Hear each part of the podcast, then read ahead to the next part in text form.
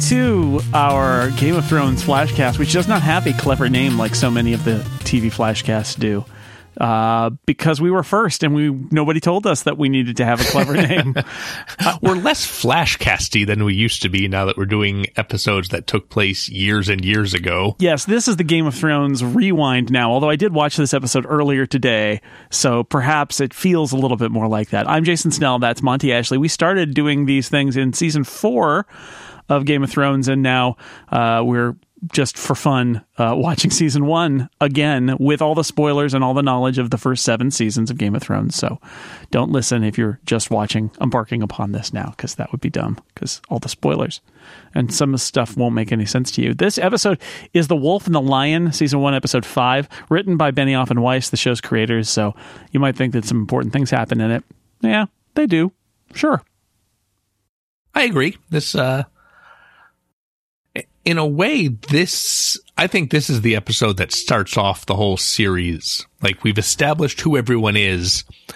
And now it's time to get everybody fighting forever. Yeah, this this is the moment where and there is a scene that calls this out. This is the moment where everything is about to slide into madness um, prompted by something that happens in the last episode, which is essentially prompted by something that happens in the first episode. But uh, this is the moment where it seems kind of irrevocably broken, uh, and everybody's just gonna gonna fight. And in fact, one of the themes in this episode that we can also talk about is.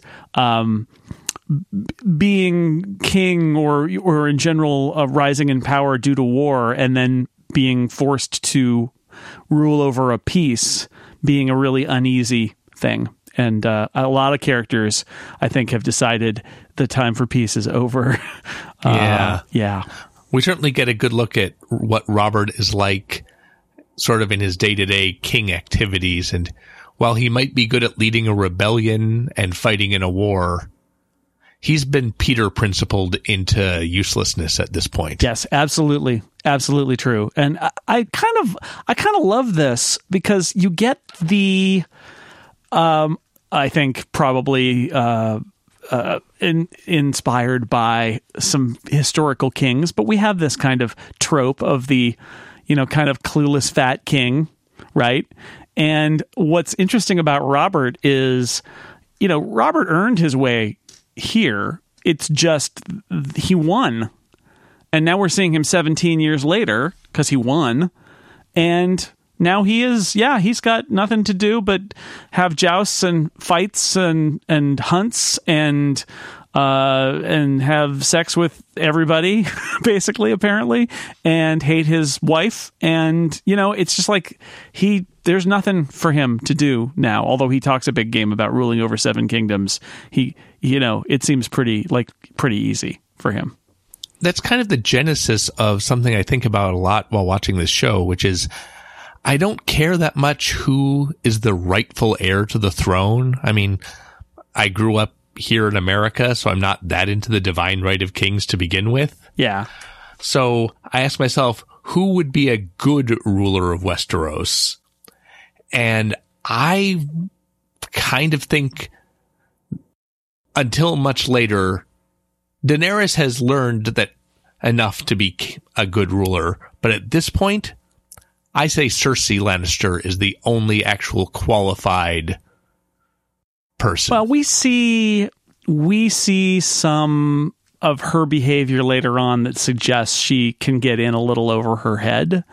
I, I think there I think there is an argument to be made that the Lannisters in some form or other would probably be able to run the show, but you know they're awful people. But you, you, get that sense that they and that they are essentially running the show behind the scenes because they've got the money. And in this episode, it's very clear like House Baratheon does not have the money. It's all being funded by the Lannisters. And so between you know, funny between Cersei Tyrion and Jaime, if they could get their act together, with Tywin uh, being the brains behind the whole thing, like they've actually got a pretty powerful force. But of course, they're also super dysfunctional, and so maybe not so much. But you know, you're right. You could make a lot of arguments about people who would be better suited in in ruling the the Seven Kingdoms than Robert Baratheon. But that's not how it works, right? He he won the war and got to be the king, even though he was not, you know, he didn't win a king being contest. He won a war. Yeah. And and he is on the ball enough to look around and say everybody's got an army. This isn't going to hold together. Yeah, it's true. It's true. That that is that is a really nice moment where he talks about the um uh, one army wins. Okay, I was going to save this for later, but we might as well get into it now. That's you know what's what's better, one or five, and what he shows her is his open hand and a fist. And he's, you know, one is better, one army. And they're talking about the Dothraki, but he's also talking about how Westeros is is uh you know sl- ready for something like this. It's like a like a fire could start at any moment because yeah. you've got all of these different things. It's been they had their little lull where everybody was tired of fighting because of the the big war that finished with the the throw overthrowing of the of the Targaryens and Robert Baratheon becoming king. But we're kind of coming out of that now and everybody's jockeying for new position and everything is kind of fallen apart. And now you're going to get the echo of Robert's rebellion which is he's not going to be able to hold it together, or in this case, he's not going to make it. Again, yeah, shouldn't be listening. I, uh, he's not going to make it more than another episode, I think, and uh, that's when everything's going to come apart. But I think that he knows he's looked at everything, and he like there's only a little hint of this, but he seems like. He, he's thought about this to the level of like, yeah, the car Karstarks. I don't know if they're actually going to defend the Starks the way they said they were going to. And all these people say they owe me loyalty. And I don't think that's going to hold. it. Like, right. And I don't have the money and the Lannisters yep. have the money. So personal loyalty to me doesn't work. And yet it also limits my authority because I've been saddled. As he says, you, th- you think when you're king, it means to get you, you get to do what you want because he's the ultimate ruler of Westeros. And guess what? He can't. Instead, he's saddled with this wife he doesn't like at all um, because her family has money and now he's beholden to their money and we know that they're way in debt and so and he owes that money to his wife's family. And like yeah he's trapped. He's the king and the supreme ruler and all of that but he's also trapped in this situation. He knows that it's just not uh, you know i think he knows it's not tenable. There is that moment where uh, it's a great moment where uh, he says don't you get tired of holding it all together? Yeah. To seriously. And and he doesn't even have the power to get rid of Lancel. Yeah, that's true. He just all he can do is uh, threaten Lancel, and that is a funny moment where where he's like, "What? You're not? You're, are you laughing at me being fat? No, you're not. What? You don't think the hand of the king's joke is funny? What? Huh, get out of here. Go look for something in, that doesn't exist. You hang in there, Lancel. You get character arcs later on. Yeah, it'll it'll all it'll all work out. Mm, sort of not uh, later for you but uh, yeah, so uh, Robert, one of the things I've really enjoyed, like I knew I would enjoy seeing Ned Stark because oh, yeah. he, it's been, you know, he was only in the first nine episodes, and that was a huge thing about setting the show off. So it's been fun to see Sean Bean, but I've also really enjoyed Robert Baratheon because although Ned is our viewpoint character here in the first season, or our main one, Robert is the, you know, Robert Robert and his rebellion, Robert and his fury at Lyanna Stark being taken away, which, as we know from later in the show, taken away because she was in love with a Targaryen and wanted to be with a Targaryen. Um, but that led to this whole revolt over and overthrowing of the Targaryens, like all of that stuff. And uh, he he he all of his needs and his rebellion are the reason that the whole show happens essentially. And so it's fun to see him because we get a lot of pretenders to the throne and temporary kings and would-be kings and partial kings. But when we start we get to spend a little bit of time with the king. And even though he got there through questionable means he is the king. This is sort of like the end state of all of these wars should be a monarch, a ruler, um, and we don't have that during the run of the show. So this is that. So not just Ned, but Robert Baratheon. I think yeah. is interesting to have him there.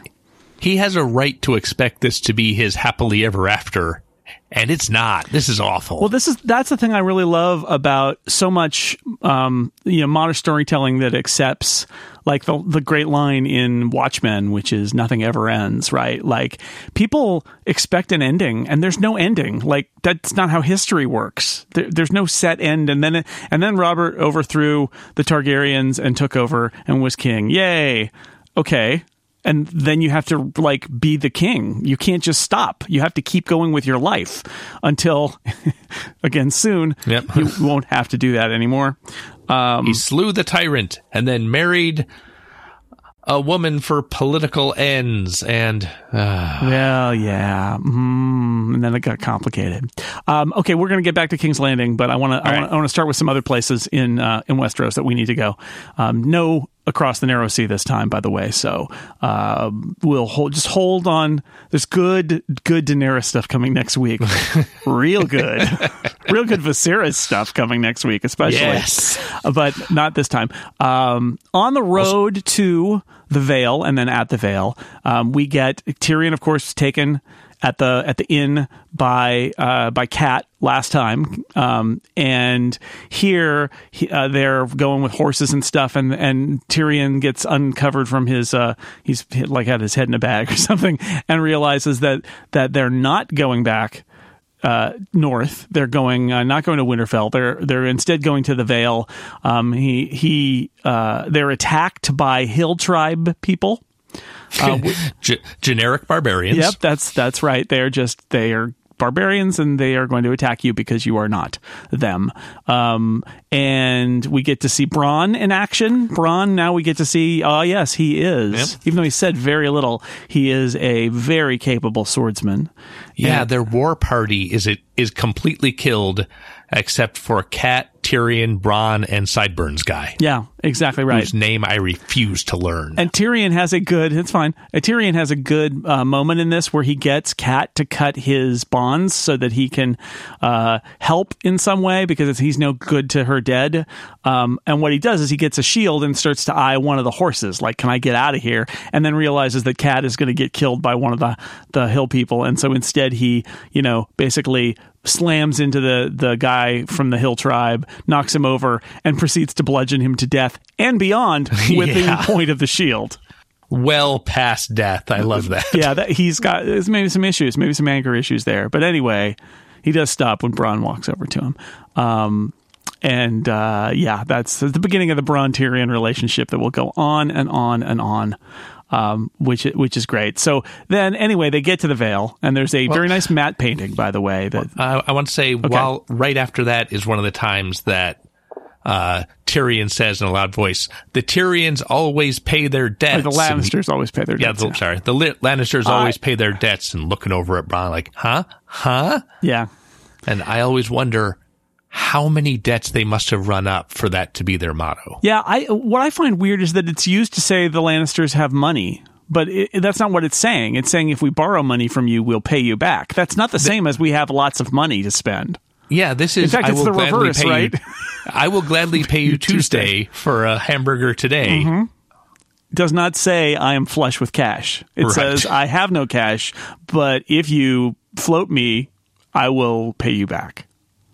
That's And- it's weird. And at its, It's basic not their level, it's, it's, not just their motto though, Monty. It's not their no, motto. it's, it's not their words. It's just a common called, phrase, but not their words. they're called words, not motto. Yeah, It's well, their I- words. I don't. I don't live in Westeros. I call them their motto. All I know is it's pretty crass to go around bragging about your credit limit all the time. Yeah, that's yeah, it's fair. Okay, so matte painting of Yeah. the of the which is like not not their strong. It's actually very old school in a way. It felt like very much like there is a matte paint. We we have it. We have a motion control basically tracking shot. That's probably a single still shot that they that they put in a little pan so you can go from the live action plate Yeah. to the painting of the Vale. Uh, It's a very Eyrie. specific castle with a lot of very specific features that they could not replicate in the real world. Exactly right. So so this one is it's it's neat though. They've got like all those the bridge that's like on those tall pillars that has to get you all the way over to where it is and all of that. And it's uh it's a fun matte painting. Anyway, um so the reason they're going to the Vale, this is where Jon Arryn is from, who got assassinated, and Cat's sister is there, and there is a scene where somebody says, "Is it is it uh, is it Tyrion who said uh, last week who said, how long has it been since you s- you no no it's um That- it's Littlefinger." week. Is that is Yeah. that in this one? It's like how long has it been since you've seen your sister? And it's just like she's not all there, and But, uh, Tyrion says to her, Tyrion says that during this episode. Okay, because uh, my next note i- is basically Lysa Arryn is nutballs. She is when we meet her, she is saying crazy stuff high up on a throne while her ten year old son is suckling at her at her breast. Which, and when he pulls away, he's got drool on his chin, and it's yeah, or so drool- creepy. milky, milky drool, right? Oh man, Yeah, and I'm all for letting the kid uh, ner- extended breastfeeding. Like, like I'm all for that. But this is a bit too far, if you ask me. I'm going to be judgmental. I think that it's super creepy and that she is very clearly uh, crazy. And there is a great moment. So she's raging because she hates the Lannisters and she's convinced the Lannisters killed Jon Arryn. And she's and why is Tyrion here? And and she, you know she's kind of raging. And uh, there's a shot of Cat and and we don't actually see where she's looking, but it's very clear from the geography that she's giving this look to the side to Tyrion or at Tyrion. And it's a great little shot because it's basically Cat going, "Oh shit, she's crazy." yeah. It's like, "Ooh, no." she's established as so off-puttingly insane oh, yeah. so quickly. Oh yeah, and that her sister doesn't have a. There's no like, oh my sister, she's just misunderstood. She's like, oh no, oh no, that Tyrion was right. She is bananas. Yeah. Like she is.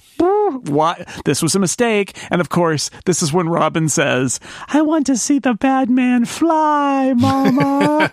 She's like, "Maybe, maybe we'll do that later, but for now, lock him in a, scale, a cell that is open to a cliff that drops for ah. an infinite amount of time. That'll be which fun." Which and that cell it's fr- straight from the book and it looks so great. It does. The sky cells. That's exactly how I imagined them. I it actually, I think there's a little more depth to them than I imagined. I imagined you like if you if you rolled around in your sleep, you might just fall right out. But well, I mean, you could. it's helpful. This is one of the cases where Tyrion having shorter strides oh, may true. come in handy. That's true. Just wedge yourself in the corner. Stay away from the, the edge there. Anyway, um, that's all we have from the Vale, but uh, there will be more. And whoo boy, oh boy, that was that was a lot of fun because it's like, oh no, oh yeah, the cra- the crazy lady and her son and the sky cells and oh boy, yeah, yeah. That was that was that was a lot of fun. Okay, um, we have a little, a very tiny amount in Winterfell. Um, as mentioned, as we just referenced, uh, the the Maester is uh, quizzing Bran on all the words and stuff. Um, like, and, and he knows most of them, and then he kind of acts out and just says that Lannister pays his debts, and then he starts listing all the other ones he knows. He's like, "You're not even trying here," and they have kind of a back and forth where Bran is express, expressing a lot of frustration because his mom left. He says, He is "But- correct about that. yeah, I mean, he, she stayed with you while you were asleep, but then you woke up and she left because she because of reasons. And well, will she be back soon? Yes, I'm sure. Do you know where she is? No. Then how do you know she'll be back soon? I mean, it's, it's quite sharp. This Bran Stark. Yeah. And- it seems irresponsible for both of our parents to leave and Yeah. Winterfell's just in charge of Robb. just now. Robb. Yeah, I mean, you know, he's fine and all, but yeah, uh, there is a um. What's the other nice thing that they have here is oh the arrows where he's like I'm never going to shoot arrows, and the Maester's like hey we we make that saddle. The Tyrion gave you the plans. Remember that? Like the the Dothraki learn when they're little kids to shoot arrows from horseback, so you could totally be a, a like a horse dude. Yeah, and uh, that see- cheers Bran up. I don't see the problem. Archery is mostly an upper body thing. Yeah. And meanwhile, Theon is showing how good he is at archery and kind of snarking at them. Yes. Yes, indeed. And in probably an intentional immediate smash cut, um, Theon goes from piercing the target with his arrows to, I gotta say it, to piercing uh, Ros, Ra- the the whore, Yeah. uh, from behind in a not so much sex position. I I guess what we're learning is that I think- it's a character of Theon, especially that comes out in this scene. Well, it, I think it is sex position because we eventually had to be told, "Here's Theon's deal." oh, you're right. You're right. You're right. That he was a hostage and not a not Yeah. a ward, and it's all because his his parents, uh, you know, his family rebelled and he got sent Yeah. away. So you're right. It is sex position. It is classic. but it also sex position. It also conveys who Theon is as a character. I think, like, yeah. and also it's not just naked lady sex position. There's also naked man in this scene. Oh yeah, absolutely, absolutely. And I think actually, um, Ros, as who we've established is the greatest whore in all of Westeros, um, and here Theon gives it to her a little bit. Well, I mean, he gives it to her, but also Okay. he needles uh, he needles her about. Uh, also, he talks to her. I don't even know what I'm saying now about how the fact that she thinks she's all fancy now because she had sex with Tyrion and that like oh your little lord oh tell me all about it um, but he's actually and she and she calls on like you're a little jealous aren't you and, uh, and he's like oh you're just a whore but she can give she gives it right back to him with every little uh, bit of needling to the point where he's sort of like uh, aggressively threatening her but I, I felt like I really enjoyed how she very clearly is less self-delusional and more aware of their roles in this storyline than Theon is and that's very much a good bit of characterization for Theon. Yeah. Like Theon thinks he is a practically a Stark, Yep. but also the mighty heir of the feared Greyjoys, and he's eventually going to find out some of those things are wrong. yeah, some or all of those things are wrong. Um, so yes, th- th- it's a good. I, I guess what I'm saying is, I felt like this sex scene, although classically sex positional, is more about exposing the character Yeah. than about like the world building. It's it, this is a very it's a very good scene for you to learn all the you know or many of the things about who Theon is and Yeah. why he is a kind of weak, um, paranoid, unpleasant person. So. It's a good. I like that scene, and I like I like Ros, uh, you know, giving as good as she gets, and of course, you know, we'll see her. We'll see her more because she is the greatest whore in Westeros. Yep. So, She's going to move up to the major leagues pretty soon. yeah. Oh yeah. Well, they She's got proven her. Winterfell is like probably double A, but she's she's like hitting it out of the park. Yeah, yeah. Well, obviously the word uh, Theon, uh, not Theon, uh, Tyrion probably like did a great Yelp review or something, and so she's going to head on down to King's Landing. Um, all right. Everything else in this episode happens in King's Landing, so it's a mostly King's Landing episode. Um, we've talked about some of this because it involves Robert, including that scene where he said, "I thought being king meant I could do what I wanted," but um, I would, I, I can't neglect here on ESPN eight, the Ocho. It's time for jousting. Yes. we get we get some jousting, some more jousting after the horrible jousting accidents that happened last time. There's more jousting. In this case, it is uh, the the Lord of Flowers, the Knight of the Flowers, Knight of the Sir Flowers, Loras, Loris who Tyrell. is presented as a fancy lad with very shiny armor, but is a better jouster than the Mountain, so he is a Yes. top contender. But immediately after that, we learn that as a hand-to-hand fighter, he is a notch below the Hound and the Mountain, who are depicted as being an even match. Yes, the Clegane boys get into it where a an enraged mountain who has gotten knocked off by uh, by Loris uh, go after chopping his horse's head off. Um, runs and tries to kill Loris, and basically the Hound jumps down to protect him, and they fight essentially to a draw. And Robert finally calls it off, and so it's like just just another example of the Clegane boys. Although it's a really, I think it's a really cool scene where Loris raises up the hound's hand to get everybody to applaud him after saying like thank you sir i am no sir but he still like raises his hand and i think you know i think this is good toward the fact that the hound the hound is a very complicated character but i think the point here is that the hound is a complicated character whereas the mountain is not And of course, this is Mountain 1. yes um, live mountain Yeah. Well, we have had three different guys playing the Mountain mountain Hack, so yeah. far. But it doesn't matter. Whoever is the giant barely speaking monster, that's probably the mountain. That's the mountain for sure.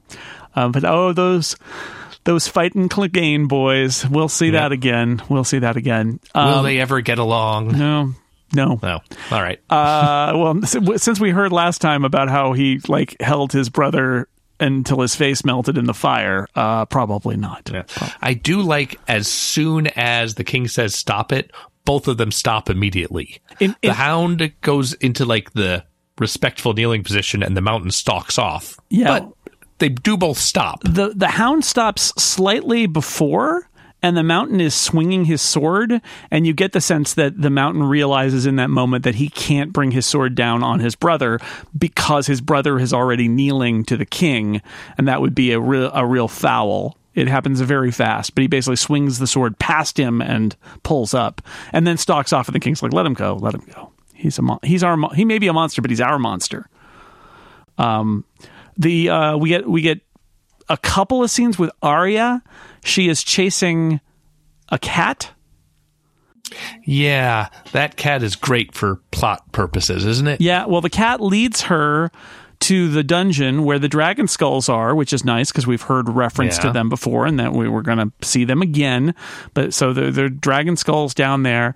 Um, she though while she's there she overhears a conversation that happens which we'll get to in a minute i'm just gonna i'm gonna right. bookmark that for a moment she ends up going uh, she gets locked in and she ends up rather than revealing herself uh, f- basically c- continues out and finds like one of the secret passages essentially that the presumably like the onion knight used because she ends up out, down on the beach and then walks around to the gates and she's filthy at this point and she has to be let in. And they're like you know they don't believe that she's a a, a child of anybody who is worth anything and they, they're going to send her on her way and she immediately pulls the don't you know who i am i'll have uh, you know my father's the head of the king or hand of the king and if if you don't do this i'm going to have your heads put on pikes and all that and they look at each other and i'm not sure I, what's going through the guard's mind in that moment it, it's either well she sure sounds like That's that's my take. the child of, of an entitled lord, right? Yeah. Or it could just be, look, I don't want to deal with this. Just w- sounds good. Get get out. Get out of my Yeah. way. Maybe a little bit of both, but she certainly does the I'm an entitled child of a lord right there. I, I I picture the dialogue as soon as we cut away is one of the guards saying, "Well, she sure talks like a lord. We'd better check just to be sure." Yeah, that's right. Oh, you are one of the Stark children. All right. I can't I lose track of you. There are so many of you. Yes. Um, yeah, yeah, exactly. And so she gets let back in, and that's that's Arya's little. She's got three. Yeah. She's got three scenes. Um, okay, the intrigue in palace intrigue happens. So Varys talks to Ned. He asks about Bran. He talks about Jon Arryn. Um, the suggestion there, Varys is suggesting again that um, Jon Arryn was asking questions and and confirms that he was poisoned. And his suggestion, which is the the guy who got who who he wanted Ned wanted to talk to, Sir Hugh, who was killed by the mountain in the previous episode, was the last person to see Jon Arryn alive and poisoned him and that's why he has because Ned was wondering like he's got the new armor and he where'd he get the money? And so Ned is sort of like playing detective here. He's like you know King's Landing Columbo where he's trying to figure out like follow the money see where it goes what's what's going on you know who paid him who got him the armor how do we how do we work this out? And Varys is basically kind of stoking that and saying yes Yeah. yes that is there is a conspiracy here to kill Jon Arryn and follow you know follow the follow these leads.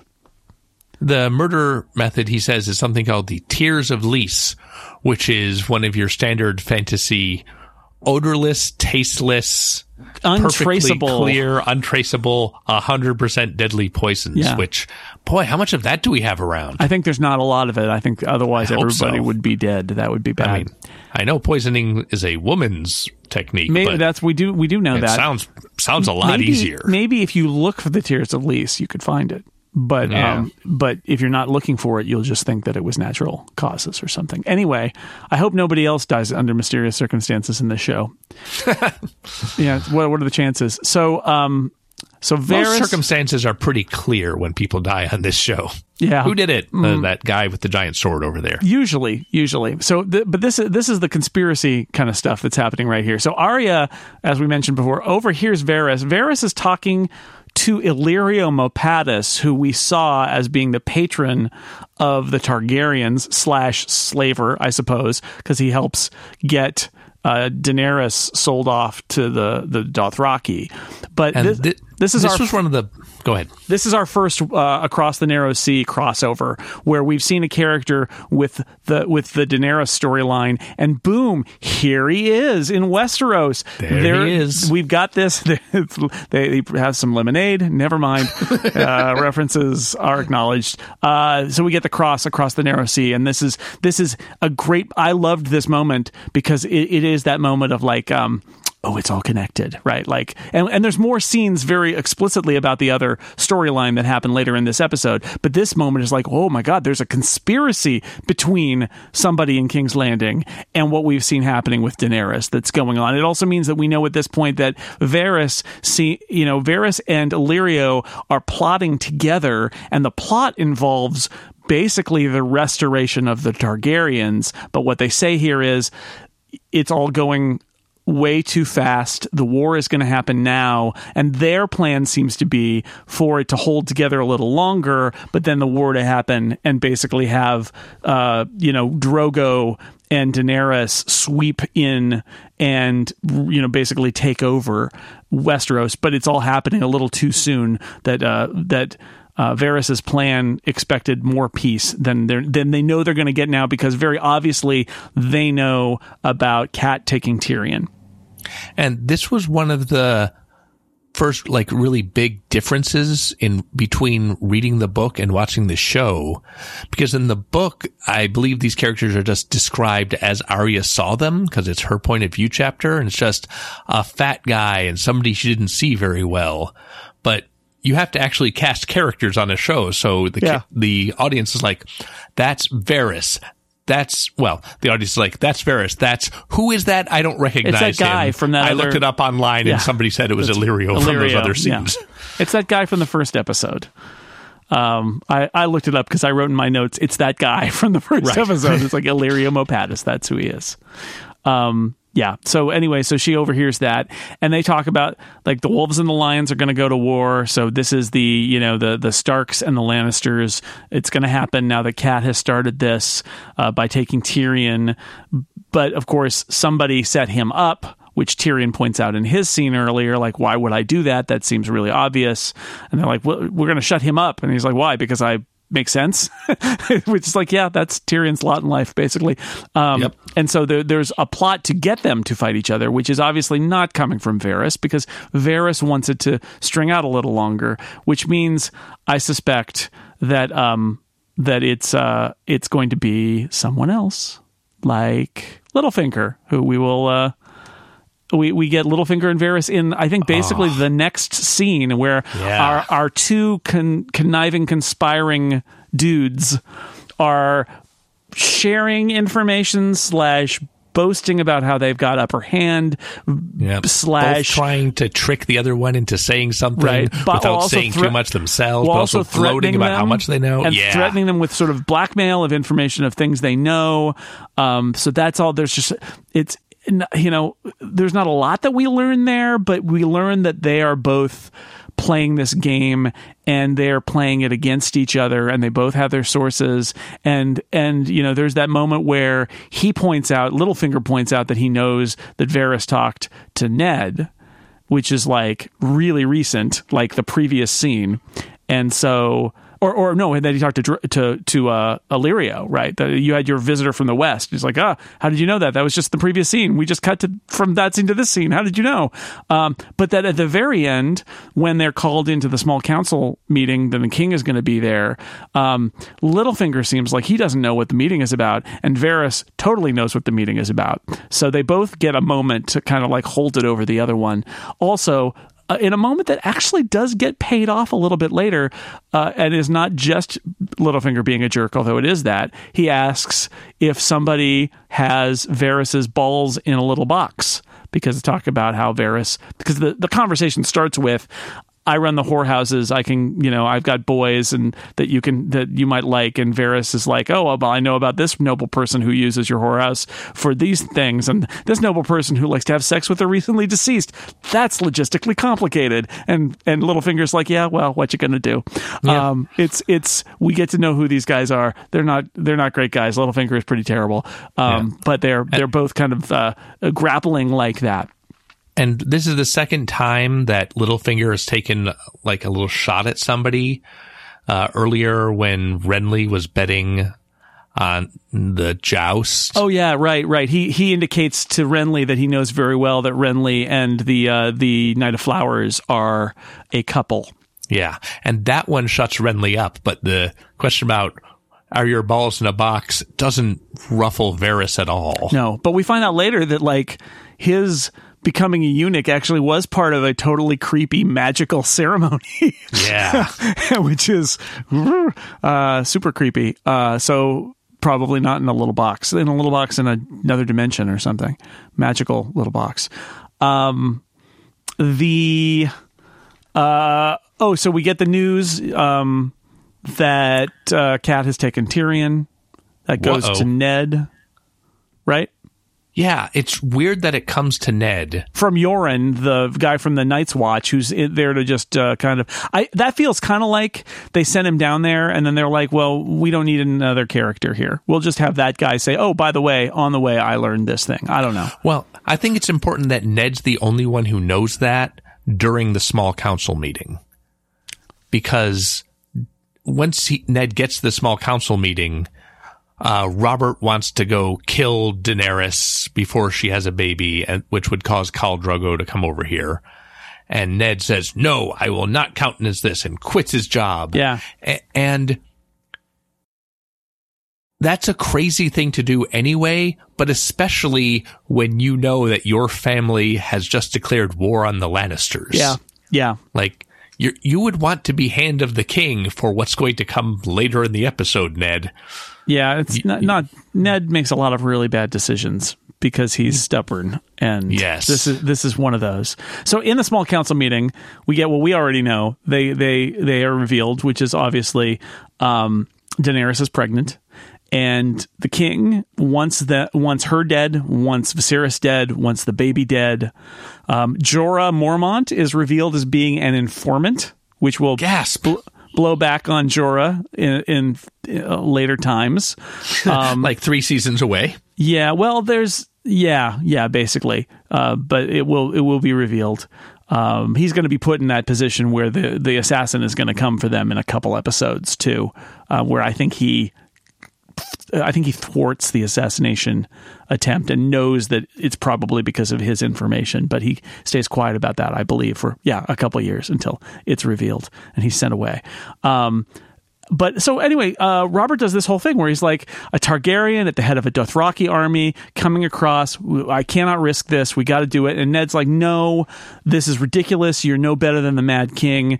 Um, and he walks out, and um, and so uh, and and then later, um, because I want to talk about this now, so I'm going to mention later. Robert and Cersei have the this whole conversation.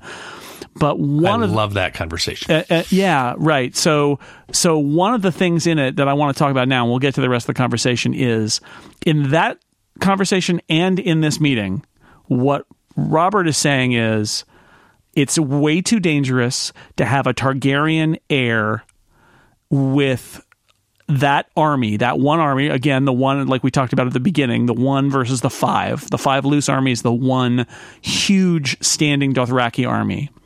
And he and he says to um to I think Cersei, or, although maybe it's in the small council meeting, it's like, well, we stay inside and they starve us out, and everybody starts to think, oh, maybe the Targaryens are better, and I'm out of here. So my question for you, because I was thinking about this during the scene, is: Is Robert right? Is he right? Is the right move here to kill these people that they should have probably that they tried and couldn't kill before? Because you know is it a huge risk that he's just gonna he's only been the king for 17 years and there was this whole dynasty before him of Targaryens like is it the right move to kill Daenerys and the baby as soon as possible Yes, absolutely. Um, Viserys is explicitly raising an army to come kill Robert and take the kingdom back. yep If Robert, if you accept that Robert is allowed to defend his throne, which he's got the throne, I think he is allowed to, Sure. then his only move is to act now instead of after the Dothraki are over here. Yeah, I agree with you 100%. Um, and this is one of those cases where, again, Ned, Ned is being hard headed. Ned is trying to live up to his principles, and Ned is being stupid because this is. As we, I mean, we, we now know from seven seasons of Game of Thrones, like those Dothraki are coming, right? Yeah. Like this Well- is this is your most perhaps a- as Robert, if you think uh, that you're going to keep it together and be the king for a while, this is the threat to your your dynasty, or even if you don't make it, the threat to your son as the king. All I- of these I- threats are based on the restoration of the Targaryen monarchy. You got to put that thing down. I think Robert's problem is that he phrased it wrong with Ned. There's no reason to say we're going to kill Daenerys, a teenager. What you say is we're going to kill Viserys, hmm. or we're going to kill Khal Drogo. Either of those, I think Ned would be like, yeah, that seems fine. Right. Like, Viserys believes he is at the head of a horse lord army already that he is about to take over here. I am So- amused by the fact that very clearly they all have the right intelligence that Viserys is stupid. oh yeah. like all of them are like Daenerys and Drogo and the baby. That's really bad. Viserys not involved. Like Yeah. they know he's not the problem here. Although they want him dead too, but he's not. He's not the problem here. Yeah, it's. uh I think it's really interesting because Ned's right. The- the- You are saying I'm going to kill this teenage girl, pregnant teenage girl, but Right. That sounds bad. yeah, I mean, it is bad, except except the king is not wrong. That that is the single biggest threat to the entire legitimacy of his Yeah. reign. Let's say he looks into the future. Look, now she's got dragons and an army, and oh, she's laying siege to King's Landing just like I said. Yeah. Oh, yeah. No, he's he's right. He's just he's long gone, and he and his children Yeah. are long gone by the time that happens. But Ghost Robert and Ghost Ned are standing around in season seven, and Robert is just shouting at Ned, saying, Look, Yes. you see there? Yeah. You see that? yeah, spoilers for season eight where the ghosts appear, and no, Oh, it's so many ghosts. It's right. It- It's the the funny thing about the way this story goes is that by the time Daenerys comes to the to to Westeros and to King's Landing, the Baratheon dynasty is basically empty to the point where Cersei is just like, all right, I guess I'm in charge now. Yeah, she is. So, right? So there's nobody left. There's none of the kids are left. It's just her. Um so yeah, I mean it, it's bad. Oh, so Ned is like packing to go. He's like I'm out of here. I, he he had his I quit. You can't fire me. I quit kind of moment and then he's packing up and he's like we're to go. We're to get out of here as quickly as we can um knowing that that news of uh, of Tyrion being taken is going to happen soon. Um, but he's tempted by Littlefinger, who says, "I've got I've got information about Jon Arryn. I've got somebody that I could get you in touch with, who is this woman who also who has a little baby, who also is a, a- somebody who um, had a baby by Robert, because they're all over the place. And the the idea here is that Jon Arryn is investigating all the bastards again. I guess is that idea that he's trying to." I don't know if this is supported in the text. The impression I get is that Jon Arryn has realized that um, that the children of Cersei and Robert are actually Jaime and Cersei's, Yes. and so he's going to invalidate Cersei and her children, which means he's going to need another heir. Which is why he's kind of collecting bastards so that he I can don't- take Renly or somebody like that potentially and say, "Th- "Here's here's a." A legitimate, you know, here's a child of of Robert Baratheon. I don't think he wants the bastards. The, the only reason he's looking for them is that all of these people that I know are Robert's legitimate children are dark haired. Uh maybe it's, and maybe the seed is strong. And the seed is strong. And Right. it- and it's all just uh, dominant versus recessive right, genes. right. So so Jon Arryn basically through some means, and again, I don't know if this is in the text of the show or if it's in the text of the books or what, because it's kind of hazy. Um, he he's he's been tipped. He's figured out. He's gotten a shred of evidence, something about how basically, psst, those aren't Robert's kids, Right, because they're blonde. and is Even- the fundamental, like, that's the one thing that Cersei is not going to allow. Yep. Yeah. Um, we do get Renly and his Knight of Flowers, Loras, and they're seen together, which I enjoy a lot. They have a whole ah. conversation while he's shaving his chest. Which is important in case you were wondering how come his torso is so much has so much less hair on it than Robert's torso, which we saw earlier. Yes, it's very important. I was wondering that myself. What what about the torso hair? This is until the very end not quite sex position, but it's close as we learn about how the Lannisters have money and Loras Tyrell says you should be the king. Um and and and there is a funny line about Stannis, who we have not met and will not meet for a little while yet, saying he has the personality of a lobster. Accurate, by the way, accurate.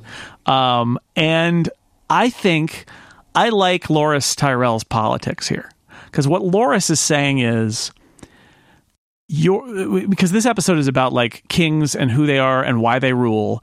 And you mentioned it's like robert's hit the peter principle of being a king which is that he's good enough to get the job but not enough to have the job.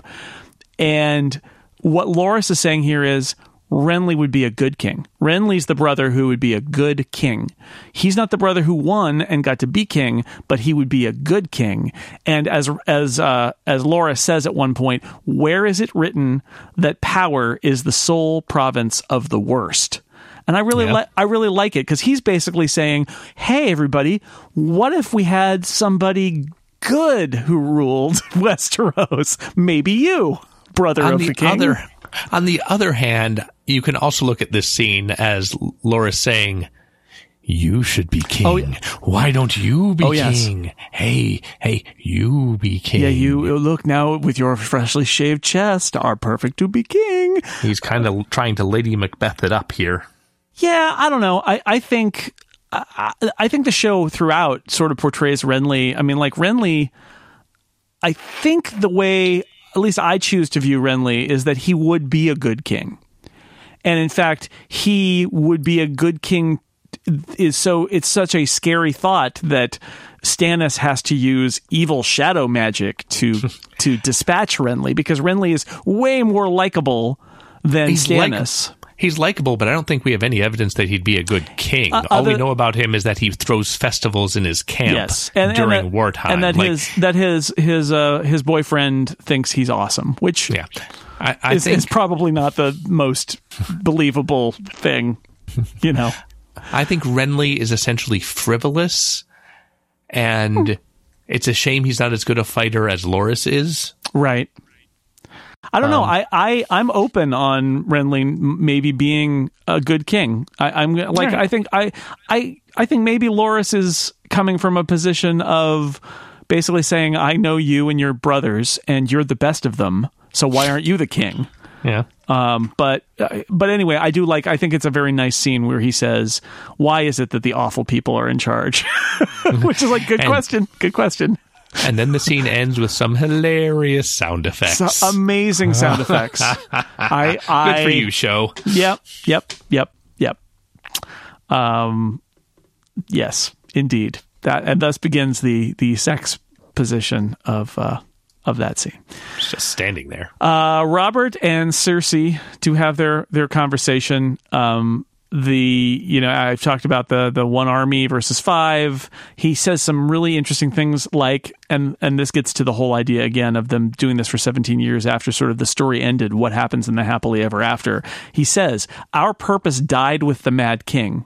Don't you get tired? He says to her of holding it all together. Like it was you know we he literally is saying i did this to get rid of the mad king but now here we are and we have no purpose we've had no purpose essentially for 17 years We've had no purpose here and um and I like their relationship here because these are two people who have known each other a long time, who are very important in each other's lives, who don't like each other, who don't don't have any love between them. Although Cersei says suggests that she was willing to give it a go. I'm not sure I, if I believe that.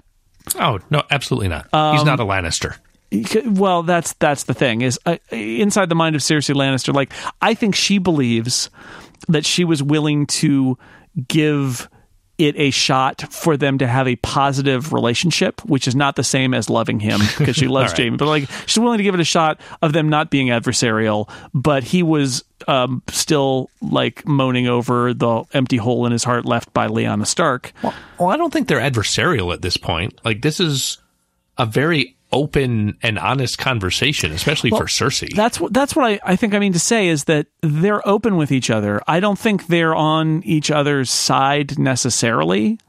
Um but they they've been doing this a long time. It's it's like it's like a divorced couple who still sees each other every now and then yeah. and has a conversation like there's nothing between them. In fact, she said she says um she asked him if there was ever a time where he, there was a chance that he would make an attempt in their marriage, like an attempt to be married to her and have it be anything. And he says, "No." How does that make you feel? And she says, "It doesn't make me feel anything." So like they're just it is a just a dead there are, there's no emotional involvement in this relationship at all. It is it is the end product of all of these arranged marriages in most cases, which is there's kind of nothing there. Um, yeah. And uh, they also, this is also where Cersei mentions that they lost their first boy, yeah, which I don't think gets followed up on in the show, but it was in the book. and right, and what's the so this is the Uh, in in the book, I'm pretty sure Cersei says to somebody that she gave herself a miscarriage so she would not have a child of Robert's. have Robert's baby. and that's cold blooded. Yeah, yeah. I I think it's all laying out there of like when she lost that baby, did she lose it naturally? Did she lose it on purpose? Was that their child? That's the reading that I give to it too, is that she did it purposefully and it was their child. And that means that the that the heir would have been born and would have been Roberts and that she wasn't willing to have that happen. Um, also, she got you know some really bad uh, fortune teller advice at some point as a child. Yeah, there's that. Yeah. Um, all your children will die before you. oh, that's true. Um, last scene in this episode. So Ned leaves the whorehouse. Uh, he talks to the the lady who's just like, I just want my daughter to be safe, but it's like another one of Robert's bastards. Um, and and so in this final scene, we begin in earnest the slide toward all out war on many fronts, which is Yep, it Jaime- is on now. Jaime Lannister rides in on his white horse. Um, says, "Hey, your wife took uh, took my brother," and Ned does the stand up thing and says it was on my order. Uh, so honorable, so dumb. Oh, so dumb. And uh, he could at least have said, "She did what? I'll look into this." Yeah, but it, and and it's a uh, it's a move that I think what's interesting about it is it's not an attempt to like take somebody hostage. They're like they're they're not. Jaime's upping it, right? He's not he's not just uh, kind of countering here. Like this is this is you took our brother.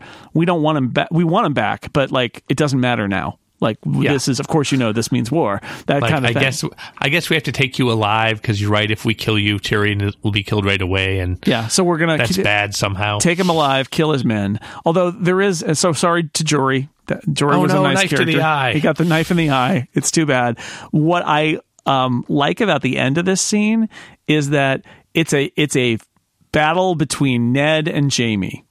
And you know Jaime's the great swordsman, and how good is Ned? We don't know, but they Yep. they fight for a little while. Although I have at several moments in looking at Nikolai Coster Waldau's face, I think he's suggesting in his portrayal that Jaime is toying with him. Uh, no, on my rankings, I've got them even, just like uh, the Hound and the uh, Mountain are even.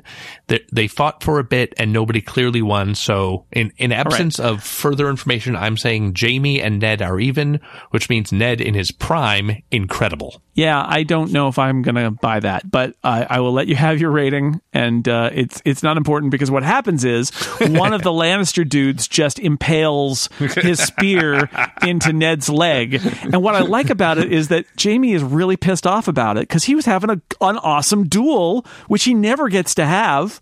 Yeah. And he goes and, and basically, ta- I think he takes the hilt of his sword and smacks the guy in the head and knocks him out. Yep. Be- because uh, rather than like killing him, but he's furious because um, they were fighting and he he wrecked it. Um, Yeah, and they leave Ned there, which telling- they were going to take him alive, and I, he actually like decides to just leave him there wounded with an ultimatum and ride off um, because they've they've killed all the guys and they've wounded him. And I think there's somewhere in there Jaime is calculating like, all right, that's enough. We're going to get out of here now.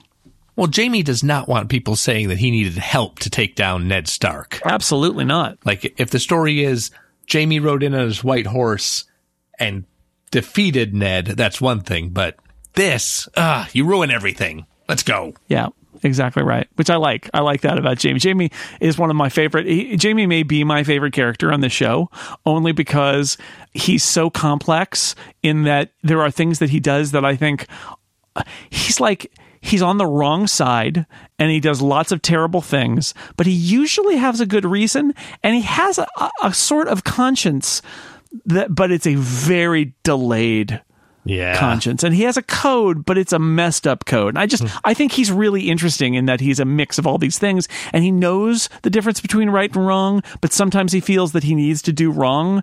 Um i, I just yeah i think he's a really in a way that Cersei is super smart and super awful and but and will do things that she thinks are the right move even though she knows they're awful because she just doesn't care.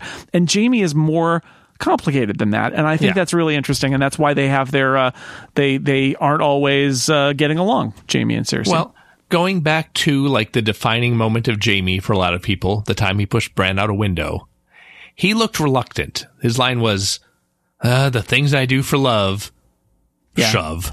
And then later Cersei is mad at him for it. Not because it was morally wrong, but because it caused them inconvenience. Yeah, which I mean, right? Yeah, exactly right. Whereas, whereas we see, and the the show and the books take a lot of effort, make a lot of effort, and we see him with Brienne, and then toward the end we see him judging Cersei in the in the seventh season, right? Yeah. And and again. A lot of water under the bridge by then for him to get to the point of like, yeah, I don't think Cersei, hmm, I don't think I can do it. Like, okay, Jaime, you could have done this a long time ago, but you didn't, and, and now now is your chance.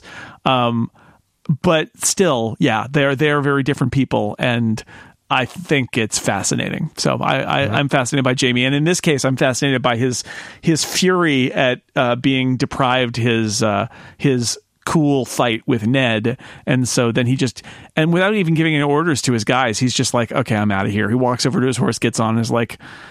Bring my brother back. I'm, you know, Lannister out, and then he rides off, and the, and the guards are like, "I guess we go too," and they get on and they go. So he's just Yep. mad and out of there. It's fascinating. And now it's open warfare between the Lannisters and the Starks. Oh yeah, This'll end well. Here we go. Well, uh, this I thought this was a a good episode, very King's Landing centric, but I feel like like you said, it's sort of the beginning of the story at this point. Yeah, like the repercussions of Cat taking Tyrion and Jaime attacking Ned. And what happens because of that, and what happens because of that, and what happens because of that. That's the whole rest of the series. Yeah, exactly right. So this is the moment where it's really starting to slide into the chaos of all the many wars and all of that. Well, okay, we will be back next week with episode six of Game of Thrones season one. Um, maybe Brian will be back. I don't know. He he's moving and uh, and uh, battling a rat, possibly, or avoiding a rat. I don't know. But that's uh, it's good. The best That's time. a, that's a good level one quest. Yes, the best time to uh, find a rat in your house is when you're leaving. Yeah. right, like get me out of here. Uh, anyway, so we, we Brian's packing and couldn't be here this time, but hopefully he'll be back next week, and maybe we'll have some guests too. Who knows? Um, but Monty, it's been a pleasure as always talking about Game of Thrones with you. Great being here, Jason. Okay, bye everybody. We'll see you next week.